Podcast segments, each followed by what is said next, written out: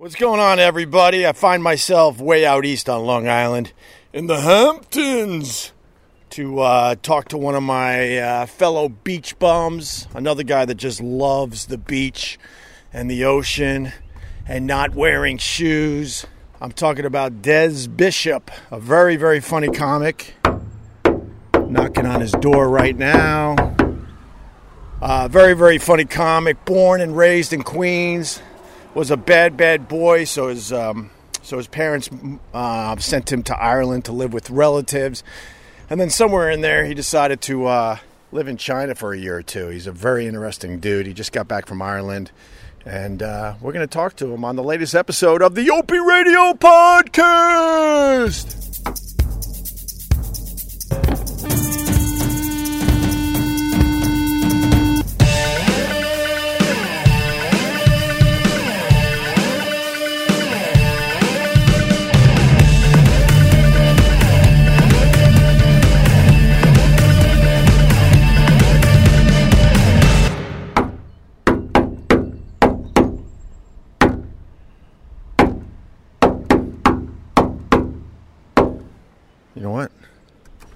To let myself in. Des? Hello? I could do this, right? Des? Let's see what's in the fridge. oh my God. Who does this? I just walked into his house. He's not here. And immediately I uh, opened the fridge. Let's see. He likes orange juice sparkling seltzer water, pitted olives.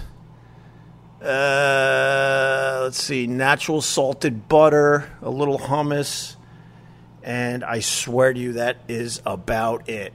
And some cream cheese. As I wait for Des Bishop in his house. Oh, he's into the Peloton.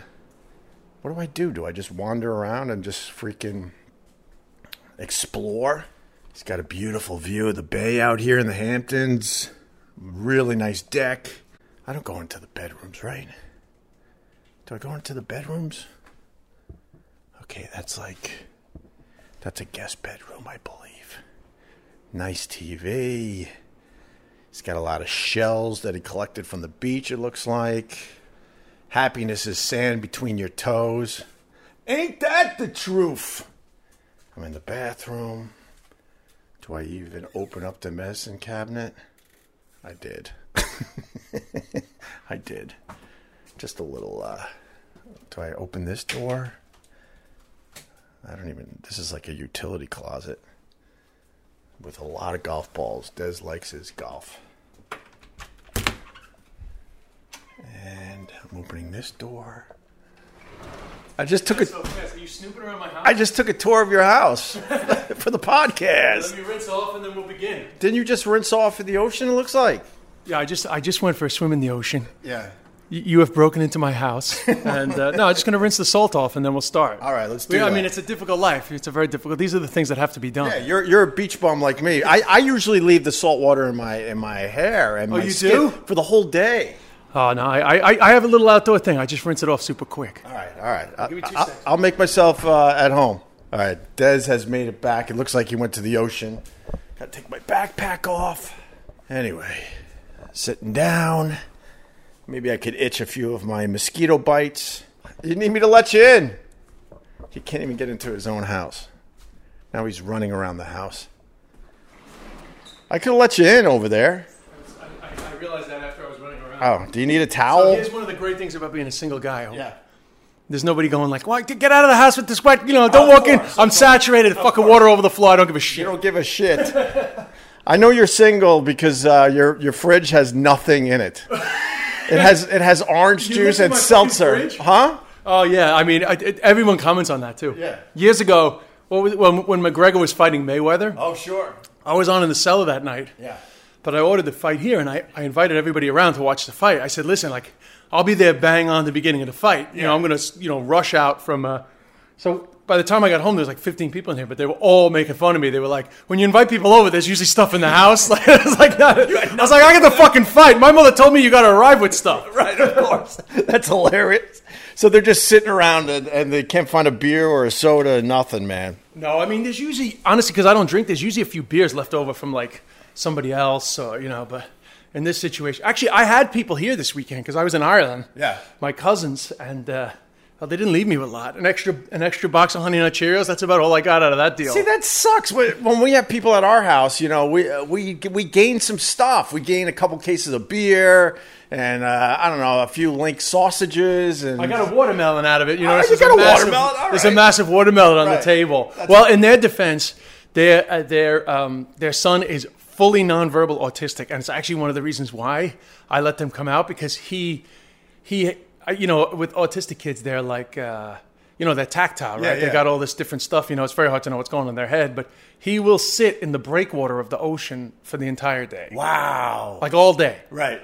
And like like a typewriter, you just have to move him back. You know, when the the, Yeah, yeah. the, the shift kind of the sweep pushes him slowly east normally, and then you push him back like a typewriter, and he'll do that all day. So it's a nice break for them to just like not have to Right. think about him or whatever. So they love it out here. So I give them a pass. So What, what, is, I, what does he get out of the ocean being autistic? Like it just uh, makes him feel like how does that work? I actually don't know. I don't know? His mom or dad will probably be able to say a bit more, but my my limited knowledge of that stuff is that autistic kids, uh, you know, they they experience things differently, and I know that they often are very tactile and like. It has a lot to do with sensations and colors, but uh, trust, like, I'm close now to speaking out of my ass. But you know, he has things that he likes. Like he he will play with like a plastic. Uh, he'll play with like a pl- two plastic knives. Yeah. For like ages, but like with a very sort of very routine thing. Like, Yeah. He doesn't really speak, but he's got the things that he likes, and when he does them, he's very happy for very long periods of time. But he's fully nonverbal autistic, so like I guess on the spectrum, he's he's at the very far end. Wow, that and it's it's it's sucks. it's a handful, but he's a really cool kid. And don't ask me why. But he, he likes me. He's like you know he has like certain people that he likes, and it's not like a compliment or otherwise. It's Yeah. just whatever went on for him. So I am actually one of the typewriter people. I'm actually one of the people that has to has to bring him back down. has to move him back The bad news as he's is being that- swept away uh, to the to the east. the bad news is that one of his other things is a trampoline. So at Christmas time, I go to another cousin of mine's house, and he will jump on that trampoline for hours. But when you're one of the guys that he likes, you have to jump on that fucking trampoline for hours. Now it is really fun, and it's so nice that he, he's just like so happy, yeah, and you're like the whole time you're trying to figure. out, I wish I could fucking figure out what's going on in this kid's head, but at the same time. After like 45 minutes of jumping on a trampoline, You're exhausted by I'm that. 43 years old. yeah, and, he- and he's just getting started. so what are we gonna do? We're standing right now. We're gonna sit down. Yeah, let's sit. Well, I mean, you know, it's, the other It's up to you- you. I, I saw your Peloton. I just did that. That's that's why I had to go for a swim. Bought a Peloton in uh, beginning of the summer. Well, I mean, I was I was saying at the beginning of the podcast, you're a beach bum like me. You love the beach, you love the ocean, and you try to be out here as much as you can in the summertime. Even though you're a working comedian, you got to go to the city, and you just got back from Ireland. The one thing I find when I'm out at the beach for the whole summer is I can't really work out because uh, there's no real good gyms around.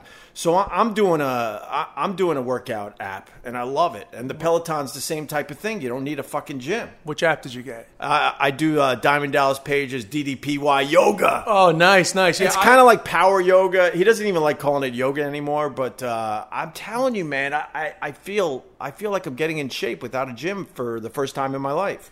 I certainly wouldn't speak against it because, like you, I was like, because I was in Australia uh, March, April, May, and I know I mentioned to you in advance that my mom died, but it's kind of connected.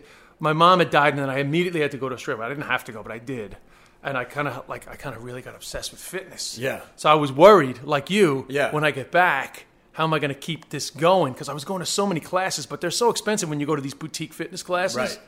So somebody recommended the the Centr app, and uh, I have to say it was good. But Okay. then, because I was also obsessed with spinning, I got into all these spinning classes when I was over there. For I got like a free, you know, like I got like a, Yeah, yeah. a clump for free. And uh, when I got back here, I was doing some Soul Cycles, but like thirty five a pop. I know, man. It's expensive. It adds up. So I thought I'll do one big outlay, twenty five hundred for the Peloton. Even today, like because you asked me yesterday, uh, could we do this? And then you know I'm only out here for the day, and I, I got here and I had to do a quick.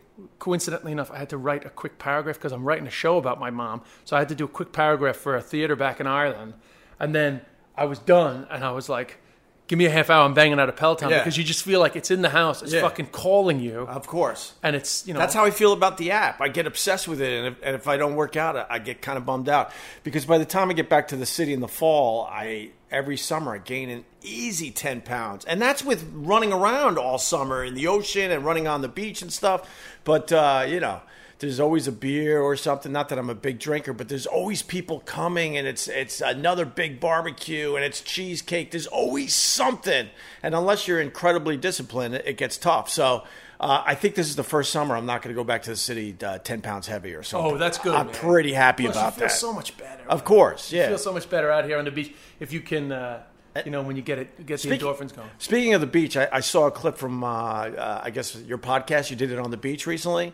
And yeah, I had, talk- I had my partner and her friend out for my podcast partner and her friend were, out. For, were they really shocked to find that most people uh, uh, pee in the ocean? Well, I knew that a lot of Irish people don't know that peeing in the ocean is like a normal thing because years ago I was in Australia and like this beautiful, the Whitsunday Islands, like gorgeous, you know, out in the, the you know, like by the Great Barrier Reef. And um, I was sitting at Whitehaven Beach. It's actually like listed as one of the most beautiful beaches Yeah. in the world. And I happened to be with this girl from Athlone. She just was also on this boat trip. And she was like, I have to pee. Where am I going to pee? And like, there's nowhere to pee. The Yeah. only way, there's no, there's nothing on the island. You have to be on a boat. Yeah, And I was so- like, well, you just fucking go pee in the ocean. She's like, you can't pee in the ocean. Why not? I was like, what do you mean you can't pee in the ocean? She's like, no, you can't pee in the ocean. I was like, well, where do you think the fucking fish are pissing? Like, where, you know, where are all the sharks? At? She wouldn't, go, she didn't want to swim in the ocean because the fucking sharks in it. Yeah. Then she didn't want to piss in it. It's like, where do you think the sharks are fucking pissing? You know? Everything is shitting and peeing in the Shitting in, ocean. and we're not shitting in it. You know? well, I got I got a couple stories if you want to hear. that, I did that's- actually shit in the ocean once. you did On Ipanema, up top. Ipanema Beach in Rio. Yeah, I was fuck, I went for a jog. yeah. And particularly back in the day, I don't know why, not as much nowadays. I fucking sometimes I, jogging would always bring on the fucking desire to have a shit. yes, it gets things moving. yeah, and then oh, one morning, Ipanema Beach, like middle of the thing, like no, you know, nowhere to go. I'm fucking dying for shit. So I swam out as far as I fucking could. And I dropped one, but I'm sure you discovered this when you shat in the ocean. Yeah. the fucking bastard floats. I was like, Oh, it, it floats back toward you Toward for you. whatever reason. I was like, I was like, fucking swimming away from that thing as fast as possible, hoping that like from the beach nobody could see my my my floater. Yeah, yeah. No, in, in Wildwood, my brother-in-law, we were all uh, just, you know, we were far out in the ocean, just chilling out over our heads, you know, and and I was just date, starting to date my wife and hanging out with uh, a, a group of them, and he decides to drop logs, and we're all coupled up. We're all coupled up over our head, Wildwood in the ocean.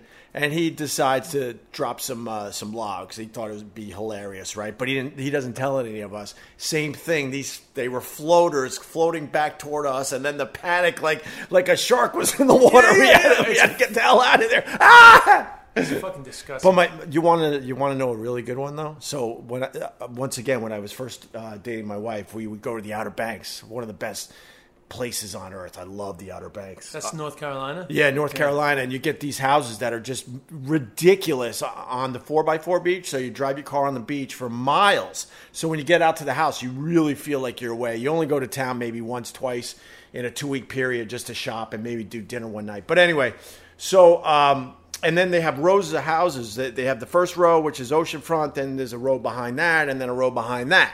So they just stack up the houses for everybody.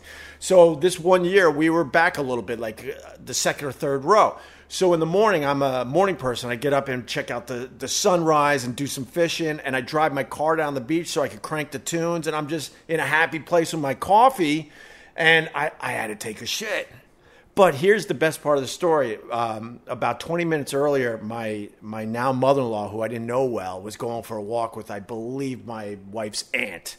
They were taking a nice long walk, and all of a sudden, I'm I'm feeling it that I have to take a shit, and, but I could kind of see them. They're on their way back, but I'm like, I think I could get away with this. And and everyone's like, why didn't you go back to the house? No one goes back to the house, right? No, well, it dep- if it's too far, you don't want to. Because once No. you're back in the house, you're probably not going to come back Yeah, out. I'm not an animal, but I'm not perfect. I, I I don't shit on the beach a lot, so I I drop.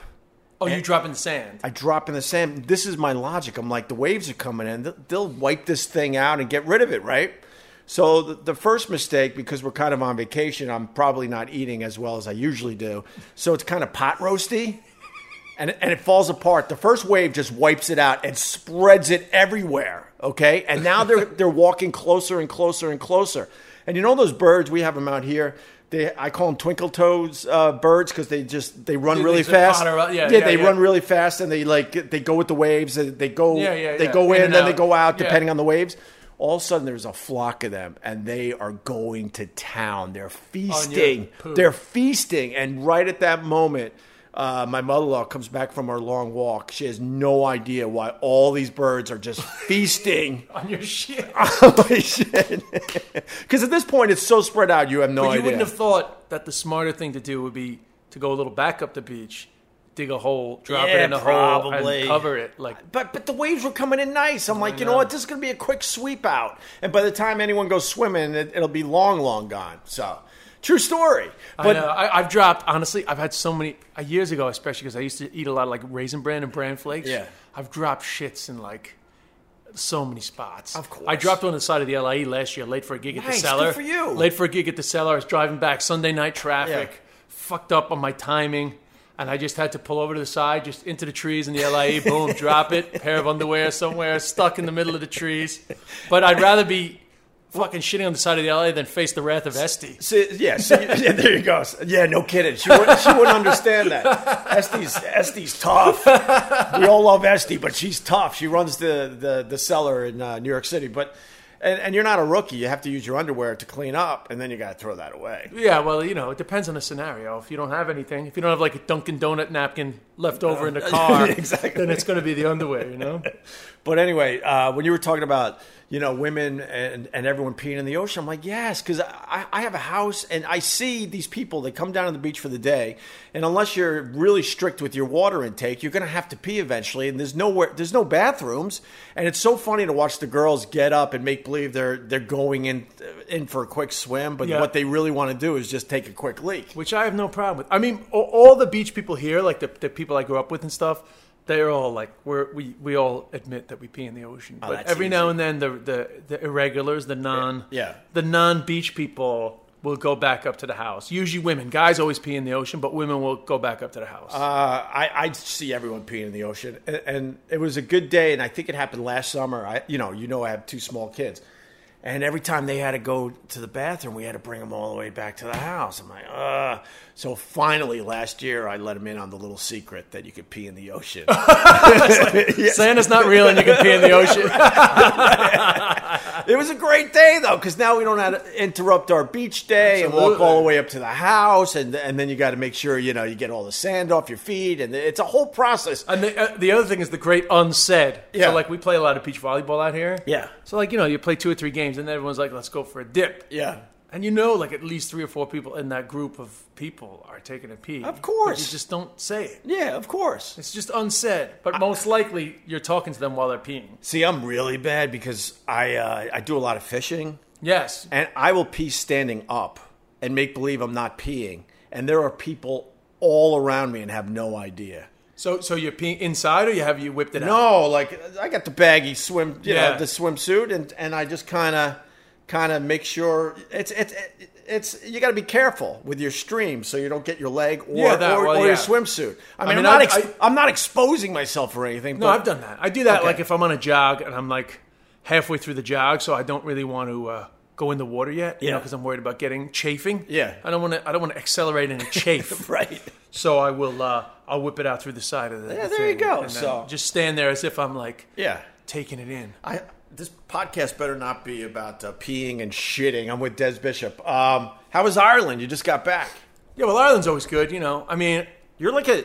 There's someone. We have a mutual friend, and uh, and uh, this person said to me, he goes, "Do you know that Des Bishop is the Jerry Seinfeld of Ireland?" I wish he was right, but I mean, I think I don't have the Jerry Seinfeld of Ireland money. I can tell you that right now. I don't have the euro equivalent of uh, Jerry Seinfeld. When he found out I, I, I knew you were friendly uh, friends, basically, he goes, "You do know he's the Jerry Seinfeld of Ireland." No, I mean, you know, I've, I've had I've had a good run in Ireland. I mean, I, I'm not even now like like in Ireland now. I, you know, I, I wouldn't even.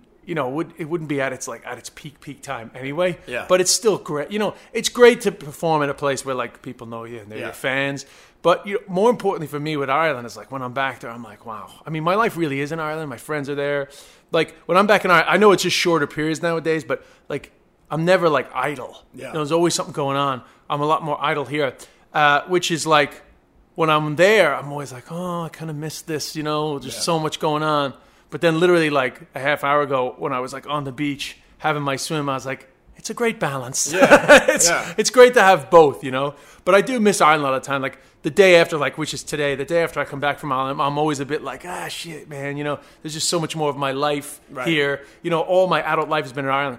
But uh, but anyway, it, wa it was fun, and I'm going back again in October. What's the difference between Ireland and America? What What do you like and, and dislike about both places? My God. Well, I mean, Irish people are. I don't want to say the best because I'm not dismissing other people, but when you go to Ireland, you do kind of feel like it, they're the easiest to get along with. Well, for me anyway, they're kind of like naturally funny.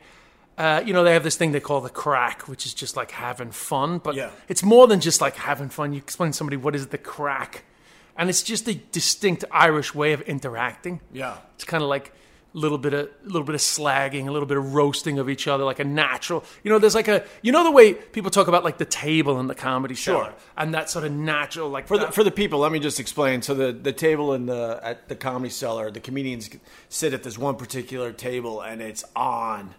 It is on. Everyone's just trying to be uh, the funniest person at the table, and it gets it gets ugly at times. Sometimes I've been at that table over the years where you see it in people's eyes, like I'm gonna fucking hit you. You're almost not sure if the person is joking anymore. It, it gets that serious sometimes. Yeah, so if you take a touch of the testosterone out, that is basically what Ireland's like all the time. Like Irish people are always like making fun of each other in a loving way, uh, always up for a laugh. They're just naturally like like always want you to feel comfortable. So you you know they're they're, they're never.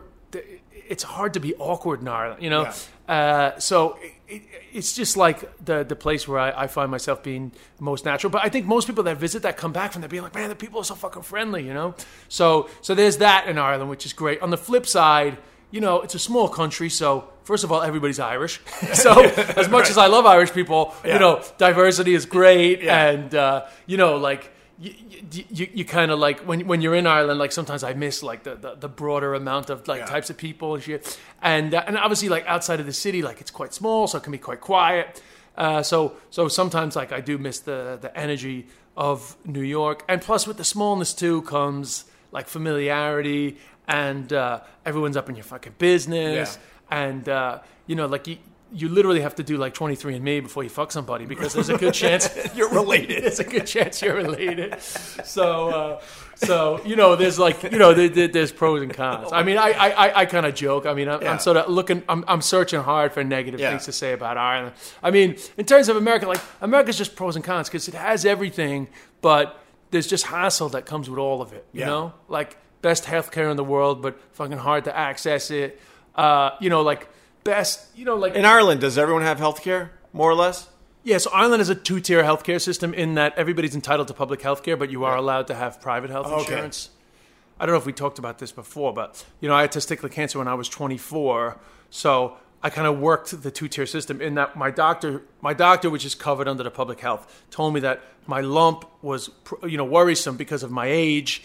Uh, so she recommended rather than apply for an ultrasound on the public health system, which could have taken like a few weeks, you know, because you got to like Yeah. go on a waiting list.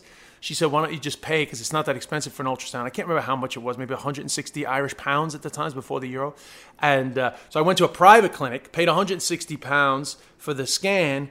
But then she said, if it turns out to be cancer, they will rush you through into the public system. You don't have to remain on the private healthcare Right, system. right, right. So once it was cancer, then I was immediately put into uh, the private healthcare, and it cost me nothing for the surgery and. Wow. Uh, but like healthcare is not.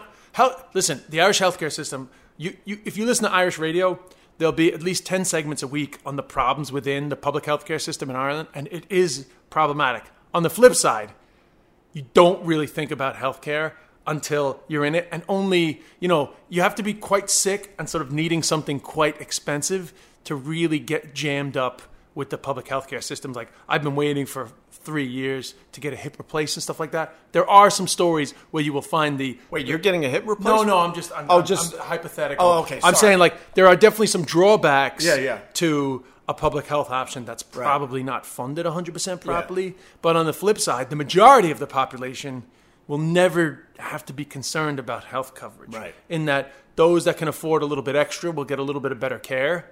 Uh, but at least you at least you get some kind of coverage in Ireland. Everybody. Yeah, and and trust me, like it's it's fine. Right. It's absolutely fine. Like right now, I pay in Ireland for extra, but like even that, like so so say if there was like a an A through E private healthcare option, I'm on like the C, like mid level, you know, which is recommended for my age, and it costs me like thirteen hundred a year. Oh my god. Just to add, and it's I, I essentially, you know what it works like? It kind of works like the Medicare supplemental. I don't know if you, Yeah. if, you- if you had parents that were ill or whatever, but essentially, it's like it's kind of like Medicare, and then you can pay for the supplemental, which is like extra Right. coverage. You think we're gonna ever figure out healthcare in America?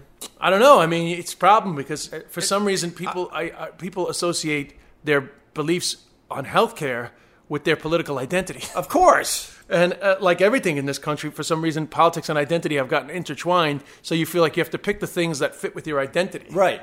Whereas in actual fact, like Well, I think I think that about uh, global warming, uh, warming and climate change. You believe or don't believe in that, depending on your political affiliation. I'm like, that's crazy. This should not be a political issue. This Absolutely. Is, this should be something we all get on the same page about and try to figure out. But it's like, no, if you're a Republican, you don't believe in this shit, and if you're a Democrat, you completely believe that you know we only have 12 years left and the Earth is done.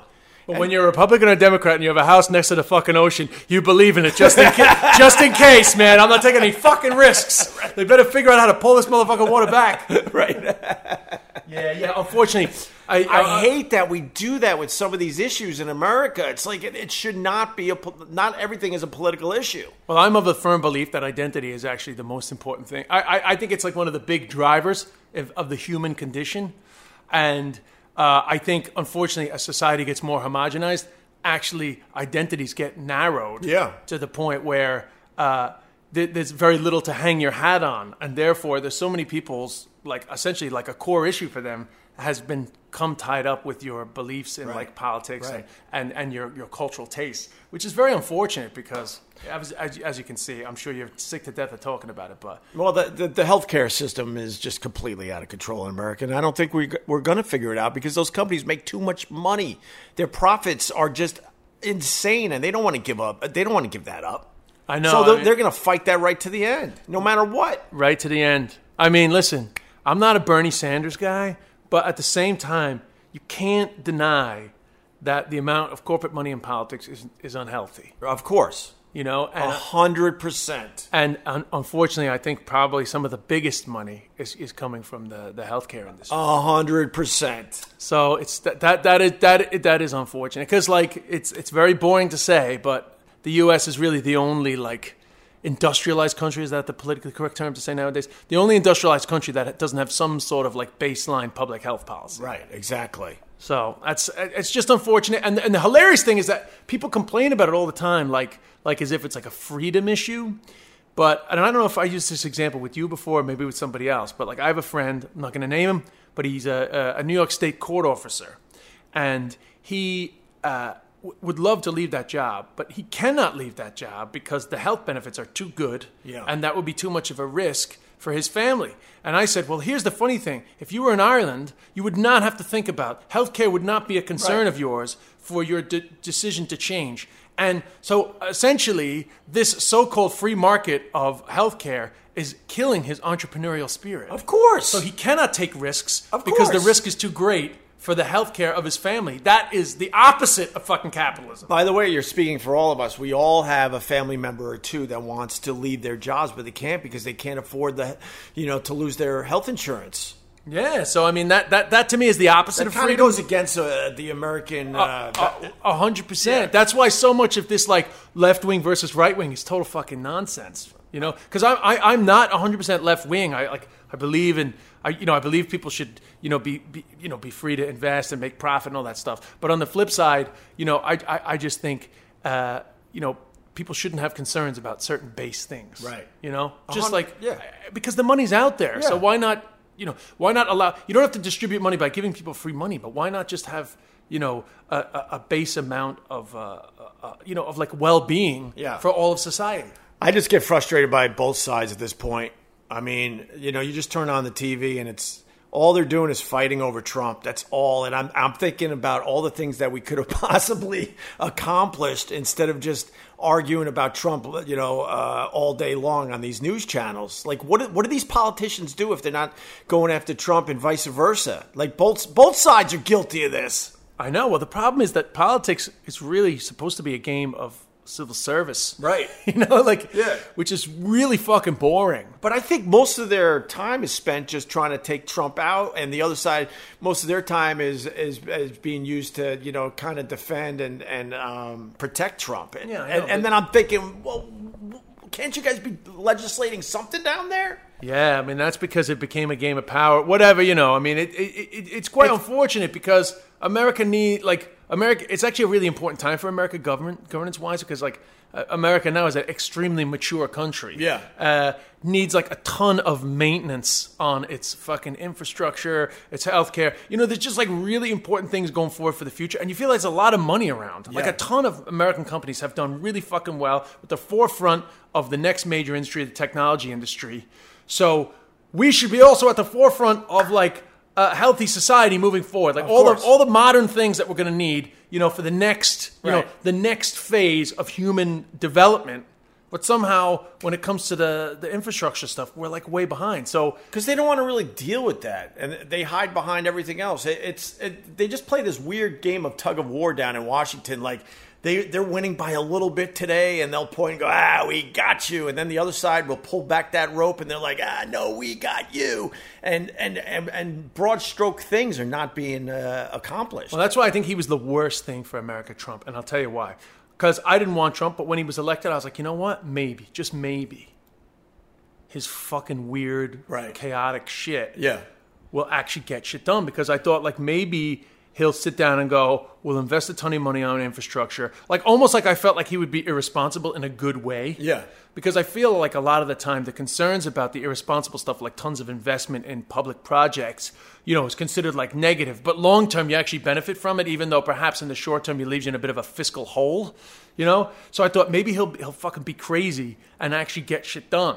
But unfortunately, he, he, he just accelerated the real problems, identity politics and, you know, divided society. He just made all those things worse Right. and actually gets nothing done. Right. Like nothing at all Right. because he we all- just loves the game, right? So the game is fucking pumping right now. Like if you're Yeah. into the game of politics, couldn't be better. I mean, it's fucking hot, hot. Of course. And he only cares about like ratings. So so it's all fucking super hot for him. It's all about him. It's like fucking. It's it's Trump central. Trump, I mean, the one thing about Trump, and it drives me nuts. Uh, you know, Trump supporters just simply don't want to acknowledge this. He only gives a fuck about himself. He doesn't even give a fuck about his family.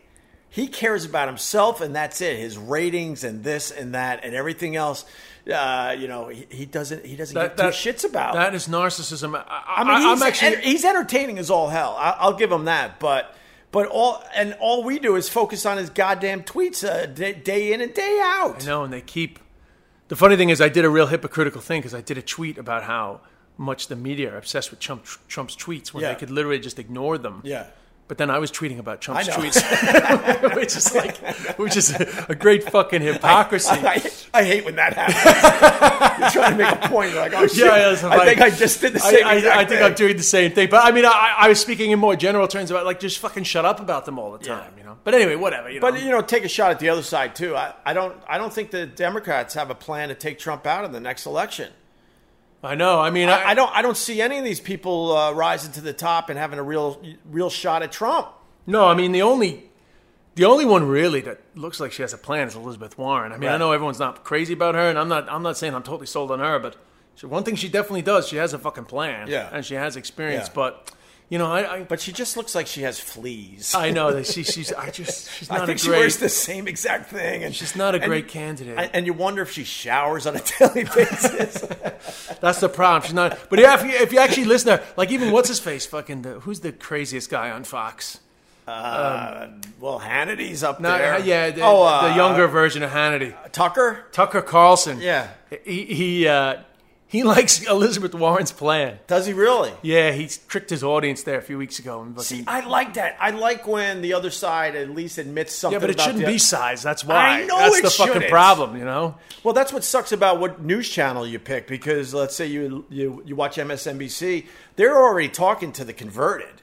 You know what I mean? And then Fox is talking to their people, and I I would love to see a channel where they actually meet in the middle and Yeah, I mean, it used to be. I feel like it used to be that way. I mean, the the the the, the right always complained there was like a left leaning bias in the media back in the day. I mean, it, probably was like a, a, a little bit sort of a, like a left bias, but at, at worst it was a bias. Yeah. Whereas now it's just uh, completely divided. Yeah, of course. Yeah, I what, mean, what what is? Uh, sorry to interrupt you. What?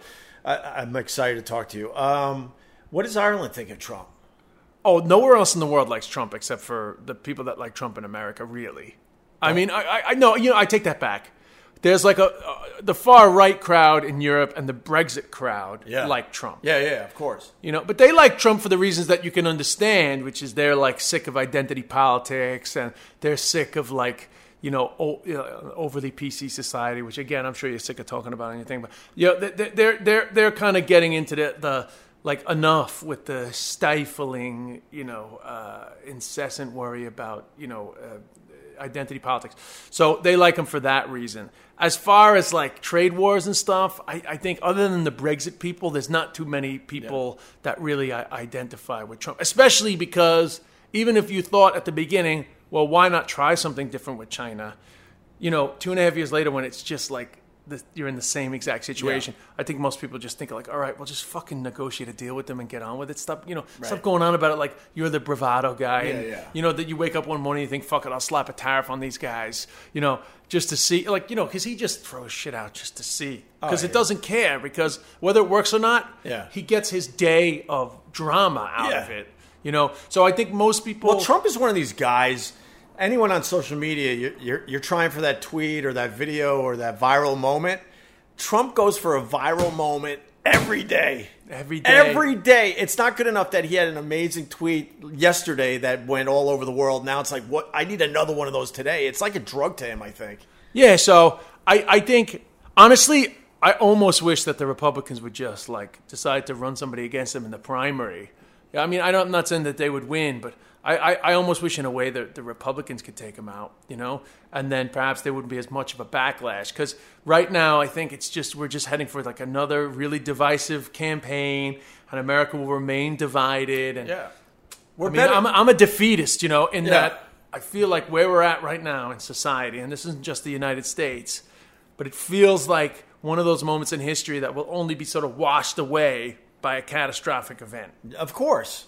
Like We all War- come. We all come together when there's a, a huge event that happens. 9-11 Yeah. was the last one for us, where that was uh, a time when we all were truly on the same side, and we're we're better together than apart in America. And for some reason, we don't get. We're not getting that lesson. Yeah, and Europe had it World War One and then World War Two. You know, two major events, and then suddenly they went, guys, we were better together. You know, Yeah. that was the EU. And the funny thing is that like it takes a few generations, but a few generations later, they're fucking the, the UK are leaving, and people are going that the EU is shit. And you go like, listen, all these all these institutions are flawed, so you can renovate them. Right. But for some reason, at the moment, everyone thinks you just got to fucking blow everything up. But every time you fucking blow up uh, the old, even revolutions, even the things that we celebrate as the great moments in history, like the American Revolution, or Ireland supports the you know the Irish Revolution, the French Revolution. All those things led to fucking major pain. The change comes real slow. I think everyone thinks like change just boom, Yeah. change happens. Look at the Arab Spring. When the Arab Spring started, I thought it was the best fucking thing I'd, Yeah. I'd ever heard of. Like finally, Yeah. democracy and anti-religion will come to the Muslim world, and it couldn't have been more of a fucking shit show. Right. Created hell. So it shows what you know. Like the idealists, the idealists think that like, boom, shake it up, and fucking everything's gonna fall into place. But more often than not, it creates more problems. Yeah. Like it could take a hundred years to sort out Brexit. Of course. You know, so you know, like I, I, I think you know, slow, steady progress is the things that that work best. You know, since the American Civil War, like it's been slow, steady. Each thing, each major change. You know, the civil rights, FDR. Uh, you know, even even Teddy Roosevelt with the antitrust. You know, all these things were slow over time. Yeah. Anything that's been a major upheaval has been a fucking problem. Yeah, it doesn't work in the end. I, I, I'm uh, I'm hoping for aliens. Uh, my brother's getting into this now. Your brother's getting into aliens? I came in one day and he was like, "Yo, bro, you know fucking about Area 51 or whatever." I was like, "Whatever, man." I was like, "When a fucking alien is standing in front of me, I'll worry about aliens." But for now, But that might bring the world together, maybe. Yeah, the, a common enemy. I mean, if all of, a sudden, all of sudden aliens land on this beach, what do you think? We're going to forget about a lot of things. Honestly, bro, if aliens land on this beach and they're good at bump setting and spiking, they can fucking You're all stay, bro. set. Because it's very hard to find good volleyball players, you know. or maybe the aliens are already among us. Who knows, right? Maybe, man. Yeah, well, uh, I guess enough on the politics, but your take on it is really, I, I like your take, Des. Well, I'm a goddamn boring centrist. That's actually the worst thing you could be. The worst thing you could be right now is a centrist because everyone fucking shuts off, tunes out. You get no follows, no likes. You Yeah. get nothing. No, I know. Even just mentioning Trump is scary because people get really fucking mad. And I really believe the answer is in the middle. I really believe it's in the middle. Yeah, I was gonna call. I, I was gonna call my recent show "No Fence to Sit On," but I figured nobody would get it. But like, that's you great. literally can't sit on the fence. No, you anymore. cannot. Because uh, basically, if you follow the logic of the right or the left, they want 50% of America to believe how they believe. It's never going to happen that way, right? No, so that's both the sides whole have to idea. give. That's the whole idea of, of you know different belief systems. Then you come together and you negotiate something out and you find something. and we used to we used to do that more or less, or or uh, more than nowadays. Yeah, but I think I think as well though a lot of the negotiating and a lot of the issues are way more public. So there's a lot more face to save. You know, there's a lot more like egg on your face when you fuck up, and then you bring in like you bring in those emotions. You bring in this this this this thing of victory or defeat. It's constantly talk about victory or defeat in the Senate, victory or defeat in the Congress. Right. You know, so therefore you don't want to lose. Right. Right. So it's less about progress and more about victory. Well, when they vote on political lines, it drives me nuts. I think I think the latest one was the impeachment. You know, whether they should impeach Trump or not. And pretty much, if you're a Republican, you're saying no. If you're a Democrat, you're saying yes. More or less, there were a few in there, but I'm like, there's a lot of liars, a lot of liars voting here. Even the ones that are voting to impeach Trump, you know, some of those people don't believe in that, but they're following their party line. There's no real individuals down there in Washington anymore, and, and that drives me nuts too. Like that's where the real leaders come from. Is someone that that uh, you know goes against the system. Yeah, I mean, I, I, I, don't see that. I personally think there should be more than two parties. Oh, of course. You have, if you but have- but they, that'll never happen either because they're protecting their own interests down in Washington. Yes, and Both sides will never allow a third party. I know, and it's so frustrating because clearly AOC and like Joe Manchin is that his name? Yeah, They're so fucking separate. yeah. How the fuck are they in the same party? Right. Now, I have no problem with them being separate, and I think I think that that's how politics works. If AOC, because whatever, she's got a lot of like people get too obsessed with her, but just ignore all the people's obsession. We take somebody like AOC; she's a democratic socialist, right? Somebody so far in the like so so into le- you know so into like what, what in a, in a, in in Europe she would be center left. Really? in Europe, she's center left, right? You know, she believes in like public health Yeah. and uh, a welfare state, which is basically the the basis for all fucking European governments, right? Yeah. Uh, so, and then you know, Joe Manchin, who like leans more like the Republicans. He's almost a Republican. yeah, uh, and they're in the same party, but like there should be like the Democratic Socialists, the Democrats, the Republicans, and then like the Tea Party crowd should have clearly had their own party. And then you know sometimes when society feels like you know we need a little more like right th- thinking, perhaps the, the Tea Party guys do better and they hold the balance of power. Sometimes a little more left, the fucking AOC, the, the Democratic Socialists hold the balance of power. And like you know sometimes you know a little bit of welfare state needs fixing. Those guys come in, they pump it up. You know that that to me is is is a more functioning Yeah. uh, because you can't get fucking Bernie and you know some like swing state fucking Democrat to sit down and, and agree on shit. Right. You know? But whatever. That's the system the way it is. and it's not going to change anytime soon. So, um, changing subjects, man. I haven't I haven't uh, talked to you since your mom died in uh, the spring, man. yes, March 19th. How you holding up? Yeah, I'm holding up all right. I mean, my mother had been sick for quite a while, you know, like maybe like five years, but she had like an interim sort of three year period where she seemed to be doing okay. and then, What was she sick with? well, originally she had lung cancer. Oh, jeez. So she had the operation and it was fine, but then she had a lot of a lot of complications after the operation, and she was a uh, not a good patient. My father was sick 2009 to 2011 before he died. He was a very good patient. My mother was not a good patient. She was a tough patient, and uh, In what way? She was stubborn or stubborn. Wouldn't listen to anybody. Listen, so she had two really bad falls. The first one happened quite soon after the operation. She broke her neck, and then a year later, uh, again. Well, you know, listen, you can't blame her, but she just didn't. She didn't like taking her time to recover. She wanted to be like she she wanted to be like she was the previous year immediately after the operation. But of course, it takes time, especially when you're older. And then she found she broke her hip a year later. You know, again, sort of trying to do too much. What, whatever. You know, she she was the woman that she was, and that suited her for most of her life. It didn't suit her in the brittle phase, and uh, you know, literally like a bump could break her because she had bad osteoporosis. So after the hip uh, break, broke, she did finally sort of slow down, and she found, you know, she found herself comfortable in like a new norm. We we sold our house, got her into something small, and so she had like a nice three years of like new new new life. Yeah. Uh, and then just very quickly out of the blue, uh, her, her actually, as it turned out, her spine collapsed, and she really had like seven weeks of incredibly difficult pain, and was bedbound. And she had everything else wrong with her too. She had COPD, she had lupus, she had hemochromatosis, and she had MDS. You know, it's like a like kind of like a blood. It's not. It's kind of like a pre-cancer kind of thing. But anyway, long story short, whatever actually got her in the end, th- the body gave up. So we were trying to get her out of this pain scenario with her spine collapsing, but that really wasn't going to happen. It looked like she might have a chance to rehab, find like another new normal, but in the end, it just it just wasn't to be. And you know, we we poured her back into the hospital a couple of times, but she finally just said like, "I'm good with not coming back to the hospital." I don't think she knew that she was basically saying, "I'm going to be dead within a week," but she was. Wow. Because she needed to go back to the hospital Yeah. again. I'm sure they could have fought off whatever the hell was rising up in her, but sure, you'd be doing that forever. Sure. So She knew it was her time in a way, right? I, I mean, I, How, how old was she? 78. That's young, man, these days. I don't think she made that decision. Actually, I was doing gigs in Boston, in uh, Laugh Boston, that week, the Thursday, Friday, Saturday. But I, on the Saturday during the day, I flew back for the day from Boston to New York to have that conversation because I had to go to Chicago on the Sunday, and I just wanted to talk to her about.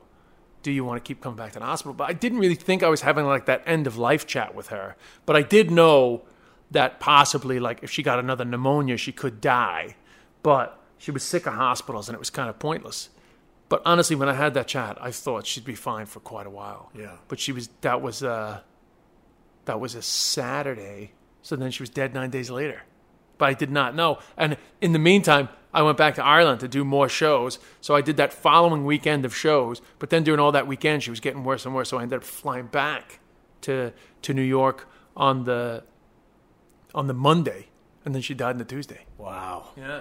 That- that- that's, I, I don't even know what to say. Sorry to hear that. Oh, that's fine. I mean, I mean, I like that part of it. I, I, I'm, you know, that was obviously it's very sad and grief and all that is it's it's difficult and it comes and goes in waves.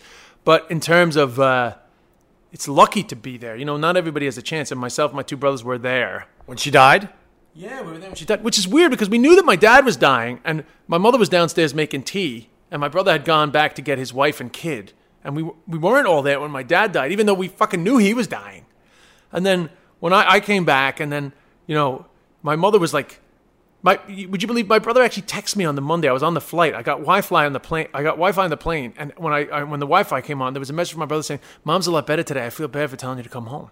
Wow. Like that's how much we didn't know. right. And then she was dead the next day. And you were, you were there when she actually died? Oh yeah, we were. Yeah, so Because I, I did the same thing with my dad. you you were there. Oh. Yeah, I've been there for both. It's weird. A lot of death. Well, it's weird. It's weird, yeah, but I think it's good. Why do you think it's good? I'm not sure if it's good. I'm not sure if it's bad. Well, here's why I don't. I don't regret being there. uh, I, I, this is why I thought it was good with my dad originally and also with my mom, uh, because there's something profound about b- being in the presence of the moment where it ends. Because the you know like we're all well number one we're all gonna die, and there is I don't know there's just something so final about it. It's very I, I I wrote a book about my dad, and even in the book I said it, and still to this day I still struggle. I find it impossible to articulate why that that something you know happens at that moment, but it, it is amazing to see life end, and they do. uh, In my opinion, they are no longer them, and I know that when my you know my mother was like lying in the bed dead, and a few people came in before I had you know before the funeral home people came, and people feel a connection with the dead body, but it, something changes immediately. I, I've talked about this on the podcast. Uh, I'm I'm right there with you on this too. As soon as my dad died, I'm like I wanted out of that room immediately for the simple reason I knew he wasn't there anymore. Yeah, and I mean, looking at his body, it looked like it was a mannequin. I had no attachment to his physical form anymore, like immediately.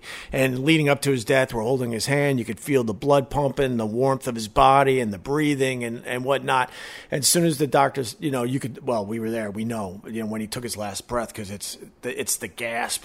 You, you, Yeah, the, the because your whole body, yeah, because your whole body, water. yeah, your whole body's fighting to survive. So the last breath is fucking brutal, and within seconds, I, I, I wanted out of that room because I'm like, whatever made my dad him was long gone. And people are like, yeah, because he died. I'm like, no, it's hard to explain. Like looking at the body, I, I didn't have a familiarity to that body anymore. Like whatever his, I, I call it the soul. Uh, you know, the soul left his body, and the, and what was left was nothing that I wanted any connection with. Yeah, I mean, I, I didn't have as much of a rejection of the body. I just know it. I, I, I you can just feel that they're gone. Yeah, You know, and the like body, instantly. yeah, the body's like irrelevant. Yeah. I do have a funny story about my dad's one though. So obviously, you know, my dad was in hospice care at home, so they give you all this literature about the end, right? So there's like fish out of water breath and all that stuff. You know, you, you read all that too, right? Yeah. So you expect it's coming. And my brother was like obsessed with the fish out of water. My brother Aiden, you know, and every t- like every now and then my brother would be like, "That's it, bro. That's the fish out of water, bro. Yo, that's the fucking fish out of water, bro." And It's then happening, bro. Then he'd go back to fucking, you know, like, you know, the rattle, Yeah, right? yeah. So, uh, so then, fucking definitely the fish out of water happened. You know, There's no doubt. there's no doubt. It's the it's literally when the air stops, right? And there's like the few gasps, and then so we were doing all the stuff they tell you to do, Dad. We're here with you. It's okay. You can go. You know all that stuff that they tell you to say. Make sure that you know just let it go. You know, and the Buddhists talk about that too. Like never let them feel like they have anything left to hold on to. That they can freely go, and. uh so then his his fish out of water, and then it was done, and you know we were like, "You did it, Dad! You did it!" You know, we were like, you know, hugging him and stuff. And bro, he was not done. like 15 seconds later, bro, he let out the real, the the the final gasp. Myself and my brother fucking jumped back. We were like, "Wow!" like fucking, we uh, and we started dying laughing. But funnily enough, amidst the We were laughing. well, we were laughing No, I we get get it. fucking scared the shit out yeah, of us yeah, yeah. Like a, like a ghost. Yeah, yeah. Uh, but but funnily enough, in the midst of the laughing, a- as we looked down, you could see that that was it, and it was different. So when we were saying like you did it, he hadn't done it because the difference after that last one was immense because his mouth dropped and just th- then that's it. Yeah. Then there's nothing, you know. And uh, so the funny, the really funny story was, so um, my mother, I had to go down and say, "Ma, it happened," you know. So of course it was, uh, you know, it was tough for her. I don't know why. I'm pretty. I, I, I, I'm, I'm not. I don't hide from grief, but I don't know what it is about the, the, the immediacy around death. For some reason, I seem to be uh, genetically made to deal with it quite well. So I got, I went down, got my mom, and then uh, she came up, and I, I can't remember. Maybe it was 15, 20 minutes, but we were people were going to come over, but my dad's mouth had dropped, you know, and he was so fucking vain. My father was so vain, and his mouth was like his lips were like down to the left. He looked, it didn't look good. So I was trying to fix his face. oh. I was trying to fix his mouth so he looked a little better because he was so vain. Yeah. But moving his mouth, I start, you know, I can do his voice. So I was like, "Can you fucking stop touching my face, man?" but I was moving his mouth. What is wrong my- but myself, my brother, my mother, we were fucking dying. We were dying because what can you do? Like, it's it's it's it's so sad anyway. It's so sad anyway. You gotta kind of find the humor. So I was ma- I made my dad into a little bit of a mannequin for a couple of minutes. Whatever, man. It's like it's just like uh, uh, death humor. My mother's wasn't as obvious. In fact, there was some people over the house. when My mom died, and her friend was a nurse, and she was there. So we actually called her in to make double sure. Like my mother didn't have, you know, my mother's breath was so shit anyway. My mother didn't have as much of a yeah. as much of a fish ending. out. Yeah, but what happened was, so we were all there checking, and like we did not think that that was going to be the day, but it just became clearer and clearer that like there was no coming back. The hospice doctor had came and said it could be today, it could be in a couple of days, and then um, my my brother was in there, and he said she's she opened her eyes. And was that your phone the whole time? Uh, I think that was yours. Yeah, it's my phone over there. Sorry, I, I normally don't even have the beep on. I'll tell the story and I'll go take the beep off. But uh, my brother was like, "Oh, she's opened her eyes." So I came in, I saw the eyes open. So then I went, I got my brother Aiden, and I said, "Aiden, you should come in. Mom's open." You know, it was the first time she opened her eyes that day. I said, "You should come in and say, say good. You know, like get get a visual while her Yeah. eyes are open." But I actually think that was her first fish out of water. Her actual eyes open was the beginning of her the shock to the body of I'm not getting any more air. Right. So then the three of us were there, and she she gave a few more, and the the saliva, you know, stops moving. Yeah. And then fucking, you're like, this is it. Like, Yeah. So we were all there. That was tougher though. I, I wouldn't have been making any. It's not easy to lose a parent, no matter what, man. Do you want me to tell you my inappropriate joke that happened before she died? Yes. So Because because now I'm sitting here awkward. I'm just awkward now in your house. That's fine, bro. So uh, yeah, th- th- that's Irish. Like uh, Irish people are very not awkward around death. So uh, about maybe two hours before she died, which it turns out it was completely unnecessary. The home help lady was uh, giving her like a, just a good once over cleaning, you know. So my mother hated if I was around when they were doing the cleaning because they would, you know, she'd be naked and stuff. But obviously, in this situation, she'd been in like I guess a coma that whole day. So I was just in there with the nurse, and she was doing the. Uh, she was doing all the cleaning up. So they put like you know cream around her privates so that she doesn't get any any chafing. Uh, second chafing reference of the episode. And uh, while she was rubbing the cream around my mother's uh, vagina, I said to the nurse, I was like, "Listen, you might as well get her off one more time before she goes." oh my god.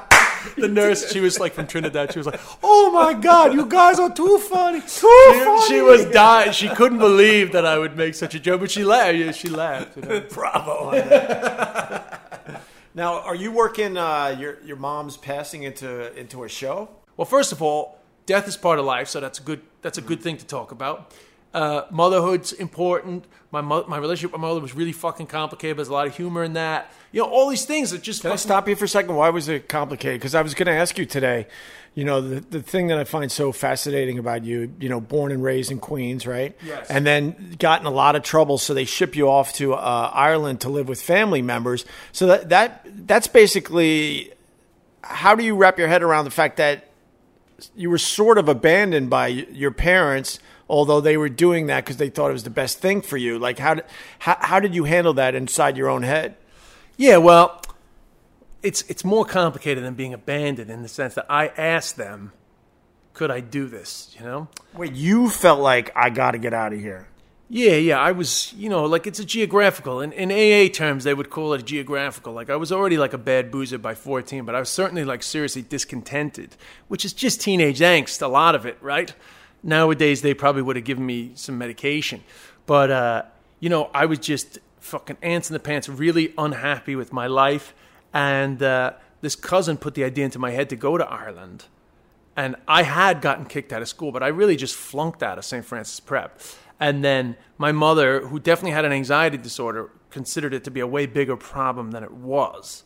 So, amidst all the chaos of that, and I mean, you have kids, so you know, like, you know, a, a family crisis seems like huge at the time, but like in hindsight, like Yeah. you, you usually deal with it. But it did seem fucking huge. So in the midst of all this, this idea came up to go to Ireland, and I, I put the idea into my mother's head. She looked into it, and it turned out to be doable. And you know, and she did let me go. And honestly, I, I never really felt like abandoned as much as years later, like sobriety and working on yourself. I felt like it was a pity that I was dying to get out of there.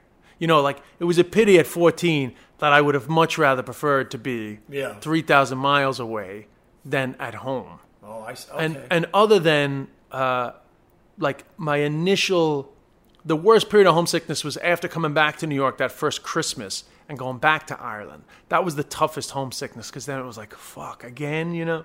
Uh, but once I settled into Ireland in like that March, I remember that that first that first spring of 1991 was really the last time I was ever like homesick. Uh, ever since then, it was never like a case of I'd rather be at home. Like I quite liked Right. being away. What what a weird place to go to get sober, Ireland. Yeah, well, I definitely didn't go there to get sober. no, I I, mean, I, know. I'm just going for the cheap joke. oh, oh no, trust me, that's my opening gag, bro. no. Oh, okay. Oh, I'm Tom. no problem with that cheap joke. Okay, good. No, my joke is I had a problem with alcohol, so my mother had this ingenious idea to send me to go to Ireland. To Okay, there it is. But uh, yeah, so that that that, that no, you I- went to Ireland just to get away, and then eventually it led to uh, you sobering up. Yeah, well, the, the- I, I was never going to work out with me and booze, so that would that there was no problem there. I was like I was a bad drunk and all that. So I stopped drinking. when I was 19. The Ireland thing, yeah, it's hard to know. I mean, y- years later, you know, because I asked my mother about it. You know, like, why did you think like it was a good idea for me to be over there? So you were you were hoping she said, "No, man, this isn't a good idea. I, I can't leave you, or I, know, can't I- have I- you leave us." Is that what kind of played in your head? Honestly, I, I I I don't think about that part too much. Oh, okay. I think more just about the part of, like, it's a pity that I was so, you know, like home should. So you like got home, the guilt. Home should be home base, right? Yeah. No, I didn't get the guilt. I, I felt bad that I was in a house where I wasn't dying to be around.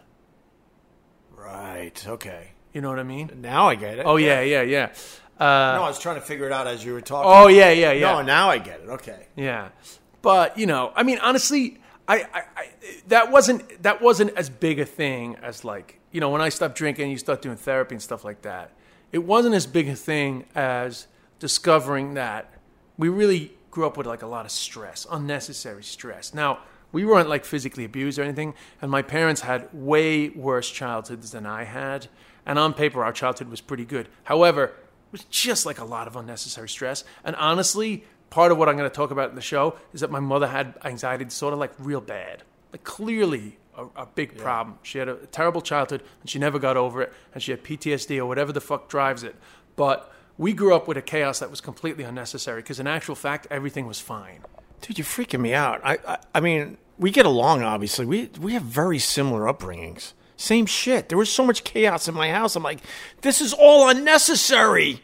Why is the whole house like in fear right now? Because uh, one of my brothers left his stupid sneakers out in, in his room. Just the dumbest shit would lead to like the whole room being destroyed and thrown out a window. And I'm like, this is unnecessary. From your mom's side or your dad's side? my see my dad i think didn't know what to do. He sat around and watched a lot of tv and, and, and while all this chaos was going on.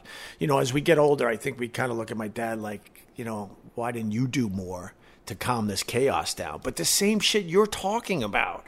It was well, we ne- we, were good kids and all that but there was always a problem and, and my mom suffered from the PTSD, and uh, my therapist. Did you did your mother have alcoholic parents? Uh, yes, alcoholic father. Well, yeah, it's the same thing. And her mom was an evil, just, I, I never called her uh, grandma, just an evil woman.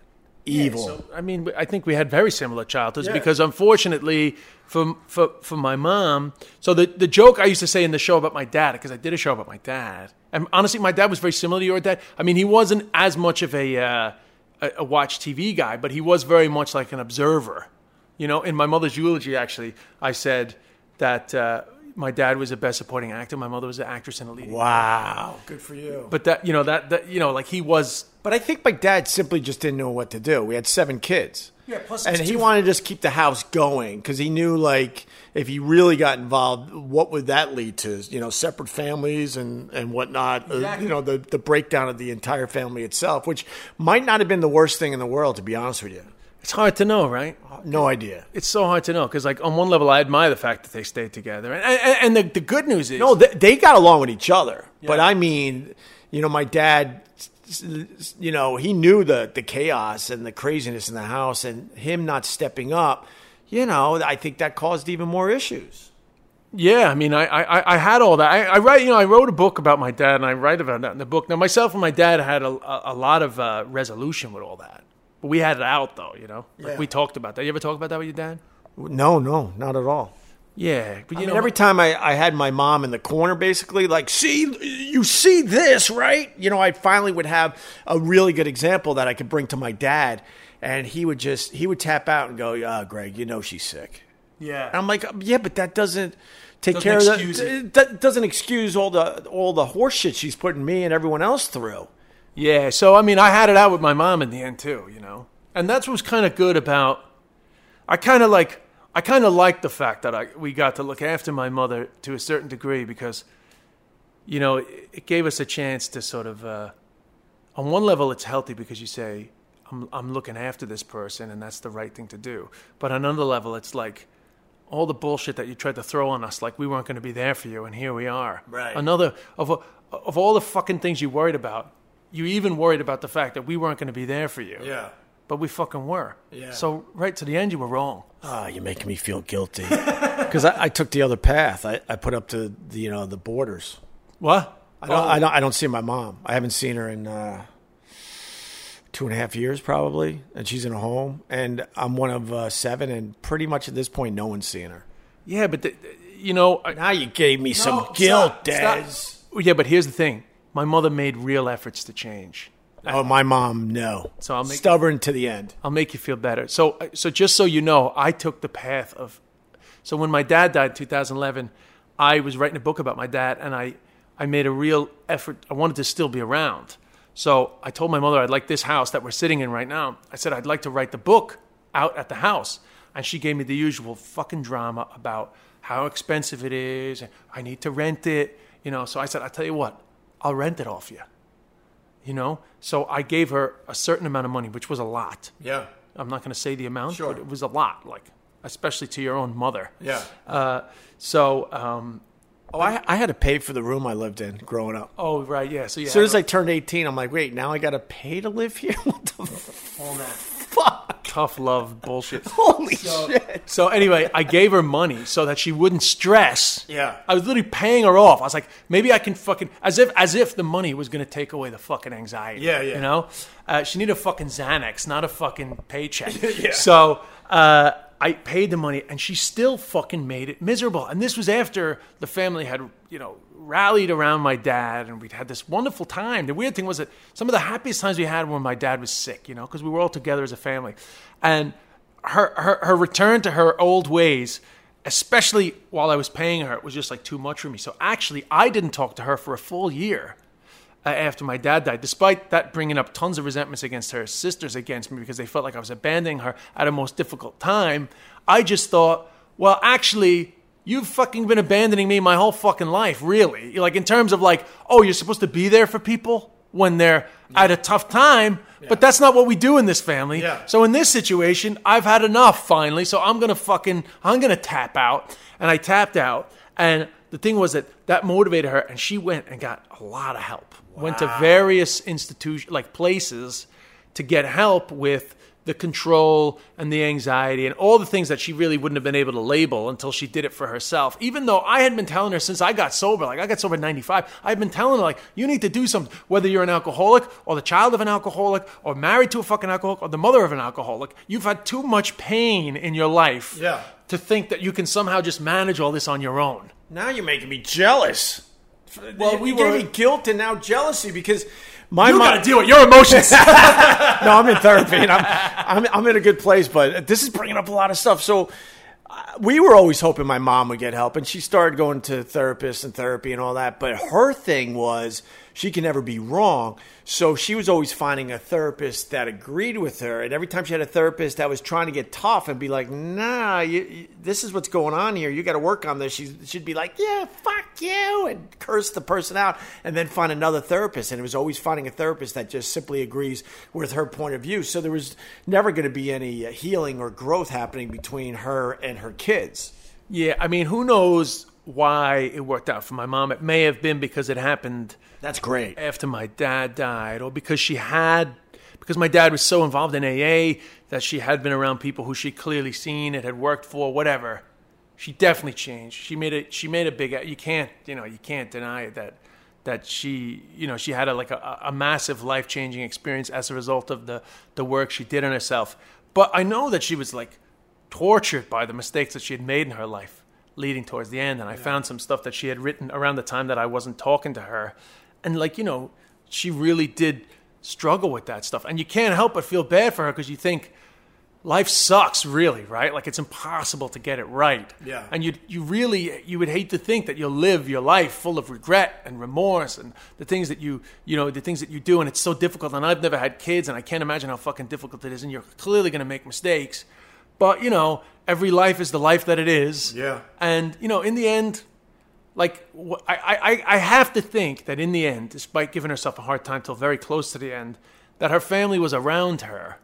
She would have to know that despite everything that went down, that it was still a good job. Yeah, absolutely. I uh, I could say this. I, I I truly know that my mom loves us, you know, but she never had a chance. She had a really rough upbringing, and she, in the end, she did the best job she could.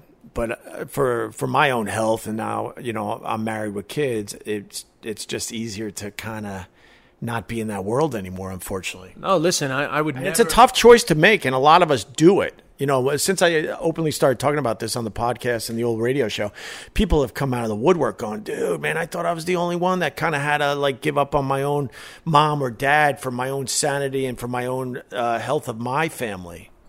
Well, uh, yeah, and the other thing I think is like when Although I'm going to go see her now because of you, you son of a bitch. well, you make sure that's good for you, bro. You, know, like, you gotta, you gotta, you gotta decide what I'm just trying to make you uncomfortable. no, I've been thinking about seeing her uh, uh for real, just to you know check in. But yeah, No, but I was gonna say that, like, you know, because like I don't have kids, but my friends have kids. My brother has kids, and uh, most of their houses are very calm. yeah, And I just it it, it, it it drives it home for me that it really was unnecessary. And when you say that thing of she did the best job that she could, and I think the same thing about my mom, but I think it's okay to say it wasn't fucking good enough. yeah. And like, I'm fine. I'm an adult. I'm responsible for my life. I do not blame my mother for anything. But at the same time, you can't get to a place where you're content in yourself if you can't admit that like it wasn't good enough. Yeah, of course. You know, and th- that's not to say that it was ever going to be any other way. And I don't, I don't have any resentments against my mother for that. But it was unnecessary the stress, and it has taken me the ma- like the majority of my life to get enough freedom from the fucking anxiety and the stress and the unnecessary fears that you have. Yeah. You know, it's taken me enough of my life to get enough freedom from that to have a good life that you'd be selling yourself short if you try to pretend that like it was good enough. Yeah, it, it was it was exhausting. I, I, I actually mentioned this on the last podcast, and I only um, I mentioned this for the first time publicly. I was convinced growing up that my mom could actually kill us. All right, that's interesting because my, my my dad's mother did actually try to kill him. Really? Yeah, she went to jail. Now it'll be a whole other podcast for that, but All right, we'll save that. she But imprisoned. Yeah, But then someone's like, but you know, she loved you. I'm like, yeah, I know my mom loved us. I know she did the best job she could. But as a kid, I, I had, I was convinced, and, and if you talk to my brothers and my sisters, they would probably say the same, or most of them would, that there was something in her that we were convinced that if things go really wrong, she could actually do something really stupid. Now, she never did. We never really got hit. It was more just yelling and screaming and the chaos and all that. Um, with the silence. Never silence. Oh well, sometimes my you know like. I wish. Well, no, but you'd be like, "Mom, what's wrong?" It's like nothing. Oh, that. No, no, no. You ask if you said what's wrong to my mom. Oh, forget it. oh, forget it. Now I got I got a tough question for you, and you don't have to answer. I I learned through all this, and we're kind of similar. That I actually suffer from PTSD and trauma related shit. Do you have? Do you feel the same or? Yeah, absolutely. But I never, I never labeled it that way back in the day. Like I, people didn't label it as much like that back when I was doing more of the therapy when I was younger. Yeah. But when I talk about my mom now, I, I say that she had, and and I definitely had that. I mean, I definitely had like times where I was worried for no fucking reason. Because I, I say that carefully because you know um you know, you hear about uh, these brave men and women that come back from you know war and stuff and they got PTSD. I don't want to be in that category, but you know my therapist has simply said you you guys went through so much trauma growing up that you absolutely have PTSD and you're a workout guy like me, right? Mm-hmm. You know that. Do you work out really hard to exhaustion, or or have you ever during your uh, life? Oh yeah, yeah. Because that's that's how some people uh, handle PTSD. Believe it or not, it's that you need to feel to that level. Oh right, it's interesting. I mean, Because I never knew I never knew why I worked out so much to exhaustion, and then it, it was finally explained to me, and I got a couple articles on it. It's like, yeah, people with PTSD to make themselves feel better, they will they will work out to that extent. And I thought I just liked being, you know, an athlete and working out. No, I mean, I, I always take I, I take the working out to extreme. I always take everything to extremes, and I assume it had something to do with my Yeah. my problematic childhood.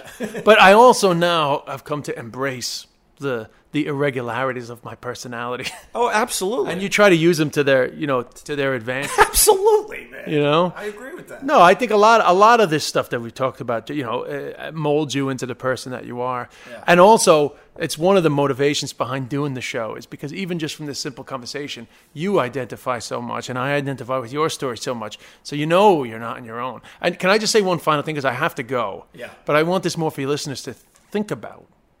But it's interesting the way you say your mom, you you actually thought your mom might kill you, and I talk about this in relation to guys I know that have very difficult wives and kids I know that have very difficult mothers. Um, because women uh, tend to not be as physically violent, you know, like it, it, it comes out in different ways.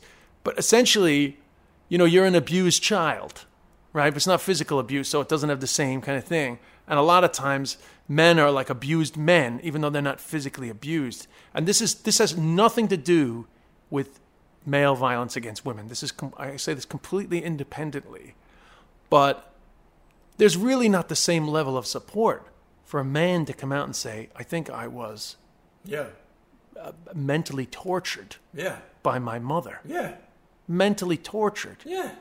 But if there was like a, more clear distinction that that was an okay thing to come out and say, there might be better supports and it might be easier for people to just come out. And th- because the problem is that the minute you say that, people think that you're trying to sort of counteract an argument about male violence against women. But actually, I, I say it just completely independently that men experience abuse in a different way.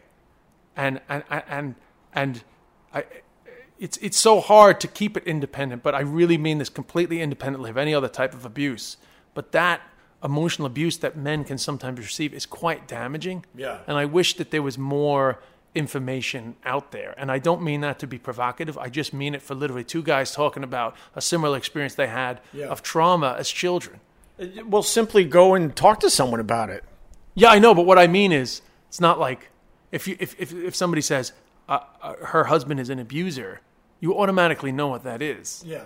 But if you say my mother was an emotional abuser, people will probably dismiss. Uh, of course, but it's not about them. I mean, if you know that, and you know, just talking to someone, you could at least kind of wrap your head around it and and and be at peace with what happened. Oh yeah, but I I, I- I am and you are, but I'm I'm putting it out there. Yeah, to- that's why I say just talk to someone and don't worry about what everyone else is saying. Yes. Whatever you're thinking in, inside your head is probably pretty real, and, and there's people out there that can help you, uh, you know, talk uh, talk your way through that stuff. yeah, hundred percent.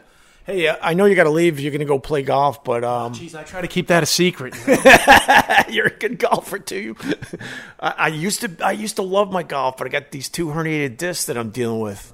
Hence the the yoga, but I'm getting close. Hence the yoga and the striped bass. Well, because I'm because I'm twisting more, and I'm thinking I can maybe start swinging a golf club again in, in the proper uh, the proper way. But one last thing. Now, I didn't cry when my dad died. Okay, I, I don't really cry over my mom, but I cry over something that you cry over too, with a lot of similarities. You, want to guess it?